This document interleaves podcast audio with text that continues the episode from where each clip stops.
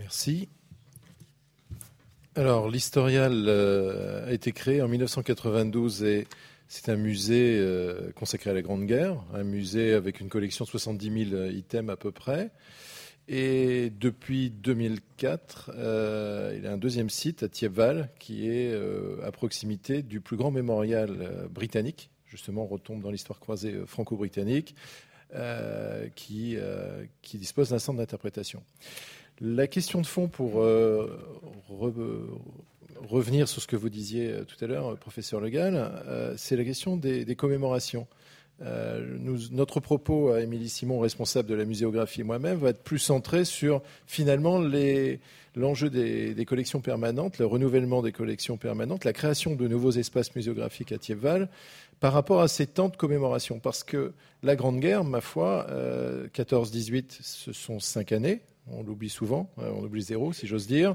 Et puis les temps commémoratifs autour du centenaire de la Grande Guerre ont démarré euh, pour les éditeurs dès mois de septembre 13 et pour l'agenda politique dès le 11 novembre 1913. Donc comment des lieux, des musées peuvent-ils s'inscrire dans ces temporalités assez longues, puisque finalement nous sommes sur plus de cinq années euh, Quel choix faut-il faire? Pour la Somme, a priori, c'est la bataille de la Somme qui fut la bataille la plus meurtrière du front occidental, 1 200 000 pertes. Euh, on inclut dans les pertes les, les, blessés, les disparus, mais plus de victimes que la bataille de Verdun. Or, dans la mémoire collective française, c'est la bataille de Verdun qui domine, et chez les Britanniques, il y a la bataille de la Somme. On retombe aussi sur une deuxième question la question des mémoires. Euh, les mémoires, finalement, sont diverses, variées, avec des enjeux parfois euh, non convergents, si j'ose dire. Il y a tout l'enjeu historique, du propos historique, et puis il y a les enjeux mémoriaux. La dimension mémorielle chez les Australiens est tout à fait différente de celle des Français ou de celle des Britanniques, d'ailleurs. Pour les Australiens, la Grande Guerre fut le temps de construction, d'inscription de l'autonomie, de l'indépendance de, l'Australie par rapport à la couronne britannique. Pour les Britanniques, on travaille sur, sur d'autres temps, euh, sur un autre rapport à la mémoire qui est très différent du temps français ou du temps allemand, où la Grande Guerre est, dans l'historiographie, totalement, si j'ose dire, euh, posée dans un bloc qui va de, de 14 à, 1945, avec euh, les années 20, la République de Weimar, les terribles crises des années 20 et le nazisme. Donc, évidemment, pour la mémoire allemande, la Grande Guerre a un tout autre aspect. D'abord, c'est une défaite, et puis deuxièmement, elle ouvre directement sur la terrible période du nazisme et la Deuxième Guerre mondiale. Donc, comment inscrire un musée euh, avec des expositions permanentes et temporaires, j'y reviendrai rapidement, euh, avec deux sites, dans, ce temps extrêmement long? Euh, l'historial, je fais une petite mise en contexte. Donc, l'historial a été créé en, en, 1992 à Péronne, dans un premier temps, a était innovant dans son rapport à, l'histoire puisqu'il travaille sur une présentation des histoires comparées. Le niveau, il a fallu faire des choix, on ne peut pas comparer le, niveau, vous voyez peut-être défiler derrière moi avec les trois uniformes que je vois se réverbérer là-bas. Euh, les trois niveaux, donc euh, la vision britannique, vision pardon, allemande, la vision française et la vision britannique. Présentés dans cet ordre parce que c'est l'ordre d'entrée chronologique en, guerre. Et euh, au fil justement des, des différentes salles de l'historial, il y a cette ambition d'essayer de croiser ces regards car c'est difficile aussi. On n'a pas de manuel, euh, on connaît l'échec relatif de la création d'un manuel d'histoire européen, notamment sur les questions contemporaines. Ça reste extrêmement difficile. Donc c'est comment essayer de croiser les regards à travers des collections, à travers des objets, pour, euh, pour montrer un peu la, perception de, ce conflit dans les différents espaces. L'enjeu pour nous euh, sur, euh, sur l'historial était comment nous inscrire donc dans ce centenaire de la Grande Guerre. Tout d'abord en rénovant l'historial, car créé en 92, euh, l'historial avait peu bougé et il était temps de profiter, si j'ose dire, de ce coup de projecteur du centenaire pour rénover l'historial. Donc le, plan d'action qui était posé dès l'été 2012 ou l'été 2012, peut-être pas dès, a posé comme principe la rénovation de l'historial, du musée, euh, des collections permanentes au fil du centenaire, de 14 à 18 inclus.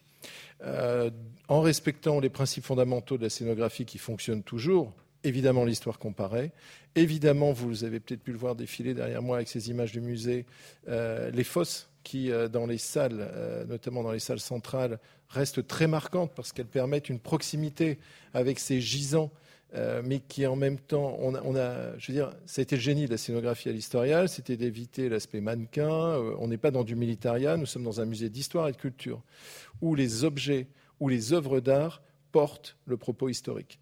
Et donc, euh, vous le retrouvez dans les vitrines, ces trois niveaux, sur les, différents niveaux des vitrines, par les œuvres d'art exposées, par les, les, fosses en centre de salle. Donc, tout en gardant ces principes, il fallait rénover l'historial, d'abord offrir plus de place aux collections, rénover certaines thématiques en faisant la part entre ce qui fonctionnait et ce qui ne fonctionnait pas, notamment sur les premières, euh, la salle avant-guerre, la salle après-guerre et la salle autodix. Et c'est dans ce chantier que nous sommes engagés, Milly étant arrivé en 2014, y travaillons, euh, nous y travaillons de concert. Par ailleurs, vous avez peut-être pu voir des images euh, de l'historial sur son, différents sites, pas encore, mais ça va venir. étrangement, l'historial est intégré dans un dirais, était caché quelque part. Le bâtiment moderne, conçu par l'architecte Henri Seriani, était lové, entre guillemets, derrière un château médiéval, remanié moult fois, où Louis XI fut euh, euh, retenu gentiment par le téméraire, euh, puisqu'il n'avait pas respecté ses paroles.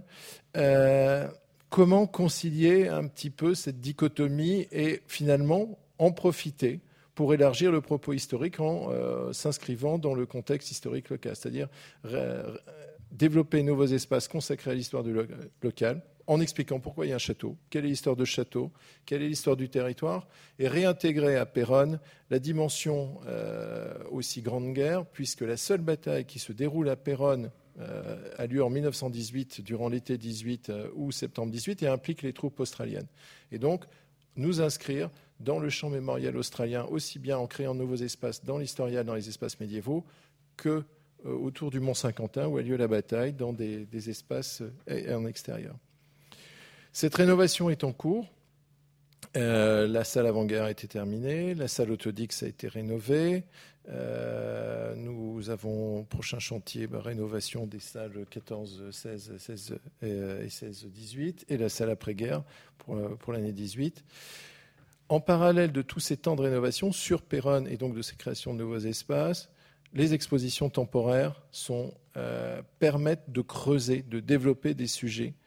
Et euh, en restant dans la philosophie de l'historial, l'histoire des mentalités, l'histoire des sociétés, nous avons ouvert des thématiques, on va dire, assez larges. Par exemple, en 14, entendre la guerre, musique et bruit dans la Grande Guerre en 2015 face à face sur les, dimensions des traumatismes psychologiques euh, et, physiques, et particulièrement sur ce qu'on a appelé les gueules cassées, l'impact des, des, défigurations. En 2016, ce sera les écrivains dans la Grande Guerre.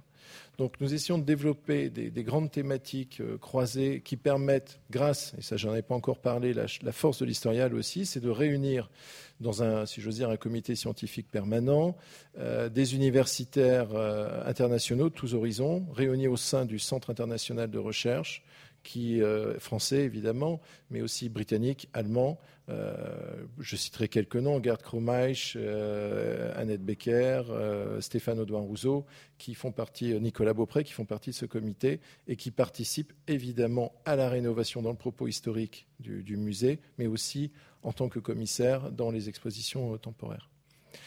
Donc, euh, dans, le cadre aussi de cette rénovation, un des enjeux importants, c'était de développer la médiation, car nous sommes aperçus, et nous avons tous convenu dans les temps de concertation, que le public, d'abord chemin faisant, 20 ans après, le, bagage culturel des publics a évolué, ou, des publics scolaires, mais aussi bien de, de tous les publics les objets ne parlent pas nécessairement par eux-mêmes, autant ils parlent aux historiens, et l'idéal serait d'avoir des visites guidées, ou alors les visites guidées par les historiens, par nos équipes. Donc nous avons développé les outils multimédia, mais dans ce que j'appelle communément des cartels électroniques, c'est-à-dire réussir à développer le propos de chaque objet euh, exposé. Et c'est toute la différence finalement entre un musée d'art et un musée d'histoire. C'est comment l'objet parle d'une thématique, comment le contextualiser dans un contexte historique pour lui, donner sens euh, selon les thématiques. Donc c'est un travail au long cours qui a été développé, qui a été initié en 2013 et que nous continuons à développer. Et par exemple, a été créé grâce à du, du mécénat notamment une appli jeune public euh, qui, permet aux enfants et aux jeunes publics, et d'ailleurs au-delà du jeune public, euh, aux adultes, euh, les accompagnants ou non, de faire une visite ludique et éducative à travers le musée. Véritablement pouvoir rentrer, aller plus loin dans la, visite du musée. Donc là, je parle de, de Péronne. C'est donc un chantier au long cours. Et je jette un œil quand même à, la montre avant de passer la, main à, Émilie. Sur Thiepval, donc depuis 2004, l'historial pilote euh, le centre d'interprétation et centre d'accueil. Euh, un des constats que j'avais fait en arrivant en 2012, c'est que finalement, à force de vouloir répondre aux pèlerins, puisque les, Britanniques qui viennent dans la Somme, parmi, il faut savoir qu'il y a à peu près un million de, soldats enterrés dans la Somme, qui le, le est le plus grand mémorial. Euh, les Britanniques qui viennent en visite dans la Somme n'ont pas la même démarche que les visiteurs français, ils viennent dans une démarche mémorielle. Et il est étonnant, par exemple, si vous allez à Thiepval, vous verrez des jeunes, des adolescents, des scolaires, en recueillement, en pleurs, devant des tombes de soldats. Alors vous dites, peut-être est-ce un aïeul? Non, écrit dessus missing, c'est un soldat disparu. Donc on est dans une autre culture. On est indéniablement dans une autre culture. Il n'y a qu'à voir euh, la fréquentation des cimetières britanniques euh, et la fréquentation des, cimetières français. On est dans un autre monde, un autre espace. Et en même temps, donc, le, centre d'accueil de Thiéval avait été créé, on va dire, dans cette optique pour répondre un peu à ces attentes britanniques. Un des enjeux pour nous était d'aller d'une part, hein, très sincèrement, d'aller capter le public là où il est allé, euh, puisqu'il y a 200 000 visiteurs en moyenne qui passent par le, centre d'interprétation à Thiepval, et que le public à, Péronne est majoritairement aux deux tiers français, euh, même avec les pics de fréquentation avec le centenaire, et de réintroduire, de redonner une dimension historique avec l'histoire comparée et, euh, et, aussi de façon originale. Et c'est, bah, je vais passer la main directement à, Émilie, en sachant, oui, qu'un des leitmotivs aussi, était de créer un espace. Autant le musée à Péronne traite de la Grande Guerre dans son ensemble, de ses causes, ses conséquences, euh, même s'il y a une focale avec le film consacré à la bataille de la Somme. Or, il manquait sur le territoire samarien un musée, un lieu consacré à la bataille de la Somme, et je dirais à la bataille et en même temps aux batailles de la Somme de 14 à 18 pour réintroduire cette dimension internationale, parce que les Britanniques oublient très souvent qu'un tiers du front fut tenu par les Français en 1916. Je passe la main à Émilie. Je suis Émilie Simon, donc je m'occupe des projets euh, muséographiques de l'historial, notamment la création du nouveau musée de site de Thiepval, qui est en plein chantier, qui ouvre euh, le début du mois de juin, donc euh, dans moins de deux mois. On est en pleine phase opérationnelle, donc malheureusement, là aujourd'hui, il n'y a pas encore les images de la scénographie définitive, de l'installation définitive. En tout cas, c'est un des projets clés du centenaire de l'historial euh, et c'est un des, euh, projets les plus euh, justement qui synthétise en fait tout ce que Hervé François vient de balayer rapidement et, ça c'est difficile à, recouper mais effectivement c'est pas forcément ces concurrences, mais en tout cas ces cohabitations de différentes mémoires, de différentes expériences du visiteur, de différentes attentes des visiteurs. Euh, on est à l'historial sur un, une institution qui se, qui se qui s'étend sur deux sites. Hein. c'est une façon simplifiée de le dire, une histoire de site, mais en même temps, ça résume bien les choses. Vous avez en dessous l'historial à Péronne, qui est un musée de collection, un musée d'histoire culturelle, et euh, en haut le mémorial de Thiepval, qui n'est pas le site géré par l'historial, mais qui est en fait euh, le site majeur du pèlerinage britannique sur la Somme, le plus grand mémorial britannique euh, sur le front occidental. Et vous voyez ici une vue donc de cette arche en, briques et de deux cimetières principalement constitués de, soldats inconnus. Cimetière français à droite et cimetière britannique à gauche, puisque le mémorial se dit franco-britannique. Les noms qui sont inscrits sur, le mémorial sont les noms de plus de 72 000 soldats britanniques et sud-africains disparus dans la Somme pendant la Grande Guerre. Petite historique rapide, 1916, donc c'est l'un c'est l'un des théâtres principaux de la bataille de la Somme. Euh, c'est le cœur du champ de bataille du 1er juillet 1916.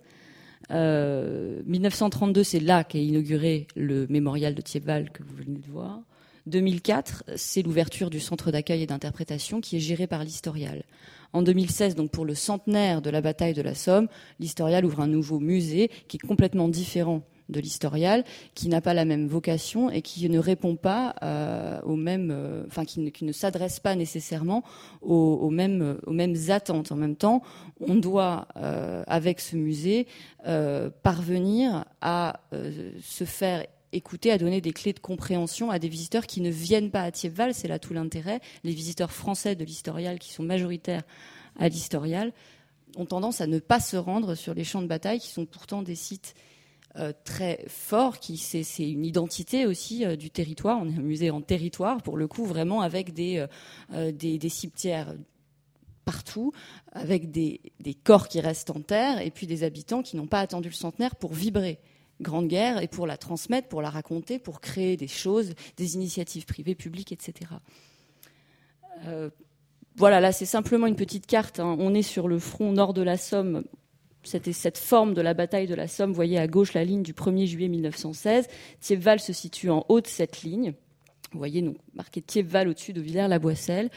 Euh, c'est à cet endroit-là que le 1er juillet 16, les, Britanniques avaient pour ambition euh, de, dépasser, enfin de, conquérir les deux premières lignes de défense allemandes.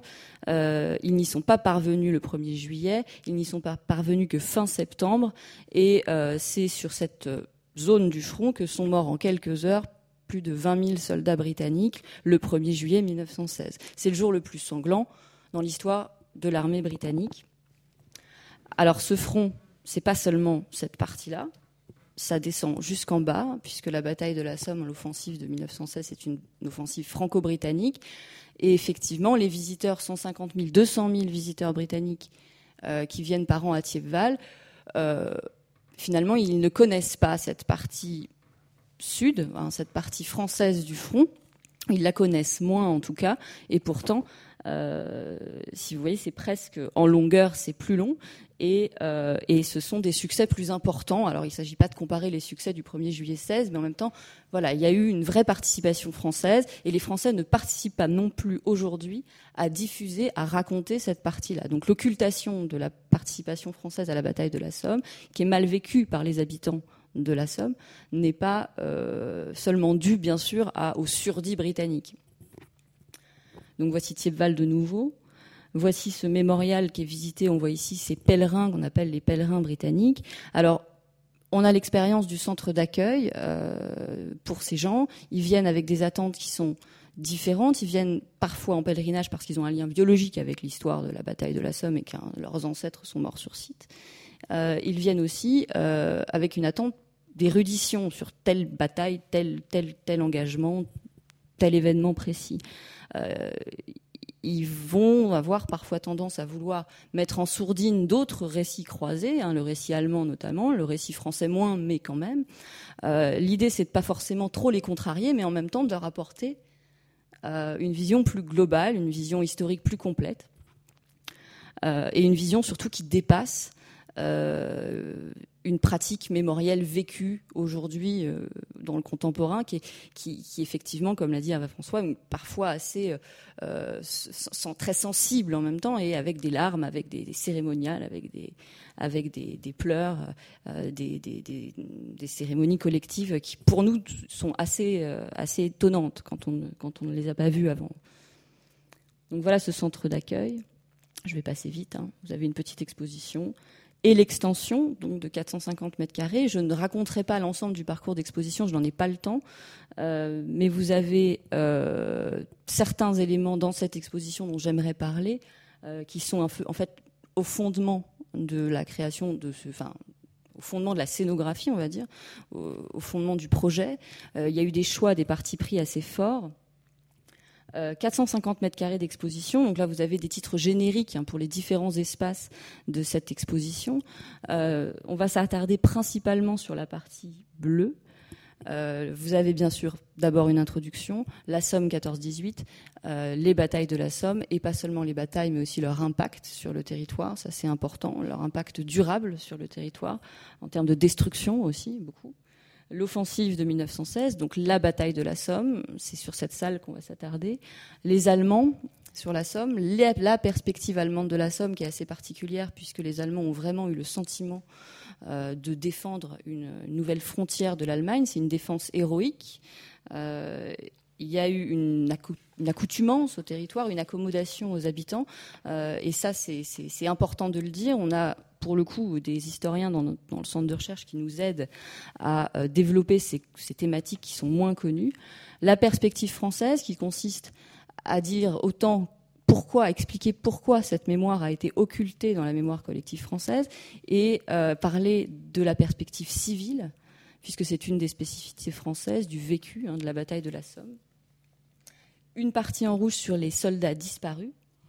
Le mémorial de Thiéval est consacré dédié à la mémoire de ces disparus.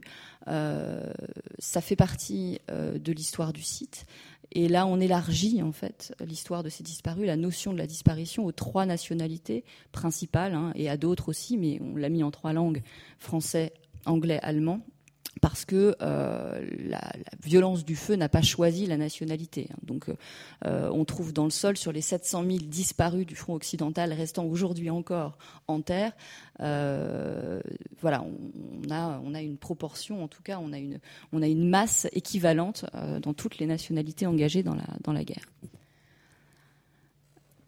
Alors, peut-être que vous connaissez cette fresque, ce travail, c'est c'est le fondement pour nous. Euh, ça a été l'un des, premiers jalons qui a été posé pour la, conception, la création de ce musée. C'est la fresque du dessinateur Jo Sacco. On est sur une création contemporaine. Euh, c'est un dessin qui a été réalisé, en tout cas publié en 2013, euh, qui fait le récit dessiné. C'est un panorama dessiné hein, des opérations du 1er juillet 16. Alors pas seulement puisqu'il y a l'avant, l'après, donc on est finalement sur plusieurs semaines, mais le cœur, c'est le 1er juillet 16, c'est-à-dire le moment déclenchement de l'offensive terrestre sur la Somme et le jour le plus sanglant dans l'histoire de l'engagement britannique. Euh, cette fresque, j'en montre quelques, quelques extraits. Euh, vous l'avez peut-être vu pour ceux euh, qui prennent le métro à Montparnasse. Elle a été, elle a été affichée temporairement à Montparnasse. Euh, elle, consiste en 24 planches. Ici, c'est la première. Vous avez Douglas Haig dans son quartier, dans le quartier général de la 4e armée britannique à Kérieux, qui patiente se promenant dans son jardin en attendant les résultats de l'offensive qui va commencer. Euh, vous avez toute une partie qui euh, est dédiée à la logistique, hein, la préparation de la bataille, et qui justement, donc cette babelle de matériel euh, c'est une, grande bataille de matériel, la bataille de la Somme. Donc ça mobilise des troupes, du matériel, de la production industrielle. Euh, et cette fresque en rend compte, ce qui est beaucoup qui est plus rare finalement, ce qui est moins dit. Donc c'est intéressant aussi de ce point de vue-là. C'est documenté hein, pour l'ensemble, pour presque l'ensemble de de ce, que je vais montrer comme extrait. C'est un travail qui a été réalisé avec l'Imperial War Museum. Joe Sacco est un dessinateur qui est un des pionniers de la BD de reportage il a travaillé de façon documentée. On sait, nous, ayant travaillé dessus, que ces, informations sont justes.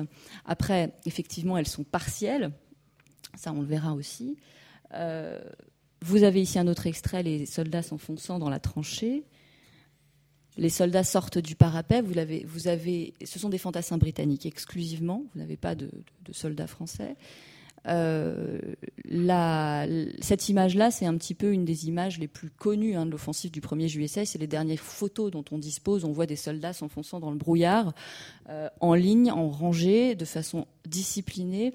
Euh, c'est une des images qui interroge le plus sur les erreurs tactiques et militaires de la bataille de la Somme, du premier jour de l'offensive de la Somme, puisqu'ils ont été victimes, ils ont été exposés de façon un peu un peu déraisonnable, on va dire, au feu, au tir des mitrailleuses allemandes. Vous avez ici une vision imaginaire, parce que pour le coup, là, on n'a pas d'image. Hein. on n'a pas d'image, on a des témoignages. C'est une, une, restitution en image. Puis l'après, les blessés et les morts.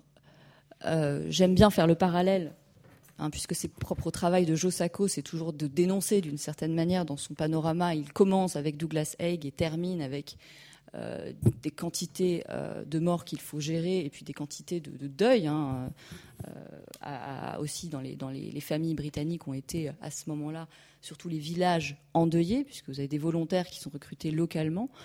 et là, vous avez une image qui est intéressante puisque ce panorama,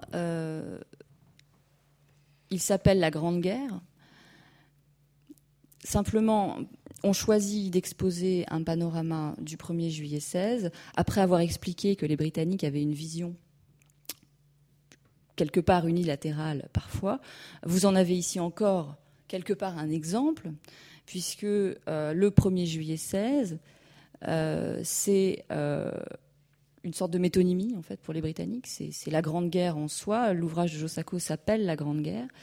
Euh, maintenant, à Thiepval, pour nous, l'objectif, euh, c'est de dire ça. C'est-à-dire, euh, c'est de le montrer, c'est de le mettre en perspective, c'est de l'expliquer, c'est de faire un état des mémoires aujourd'hui sur la Grande Guerre et de pouvoir aussi y réfléchir et amener les gens à y réfléchir. Ça n'empêche pas que Josako a fait un travail absolument remarquable puisque sa fresque synthétise tous les aspects de la guerre industrielle. Il fait référence, il s'inscrit hein, dans une longue lignée de panorama historique. Vous avez ici la, tapisserie de Bayeux, évidemment. Je prends l'exemple du panorama encore visible aujourd'hui de Ratsowitz à Wrocław, qui est exposé à Wrocław dans une rotonde. Euh, il s'agit bien sûr de voir là en totalité. Vous avez les éléments du panorama. Vous avez le général, vous avez le récit, vous avez la progression. Euh, et, euh, et, quelque part, dans l'installation qu'on va en faire, on rend aussi un petit peu hommage à cette histoire du panorama, puisqu'on a une architecture qui est conçue pour lui.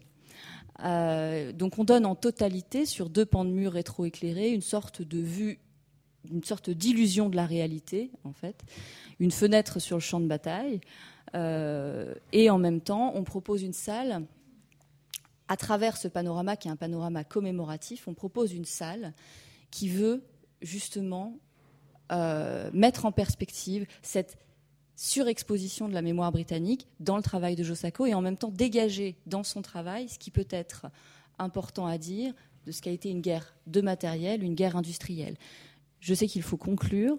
J'aurais voulu parler de ce qui se passe au centre de cette salle, puisque c'est précisément au centre de cette salle qu'on fait aussi un petit peu le grand mélange et que là on se rend compte que euh, dans la Somme euh, aujourd'hui eh bien on peut parler parfois de concurrence mais en même temps on a une histoire qui reste une histoire universelle hein, euh, de destruction de disparition de deuil.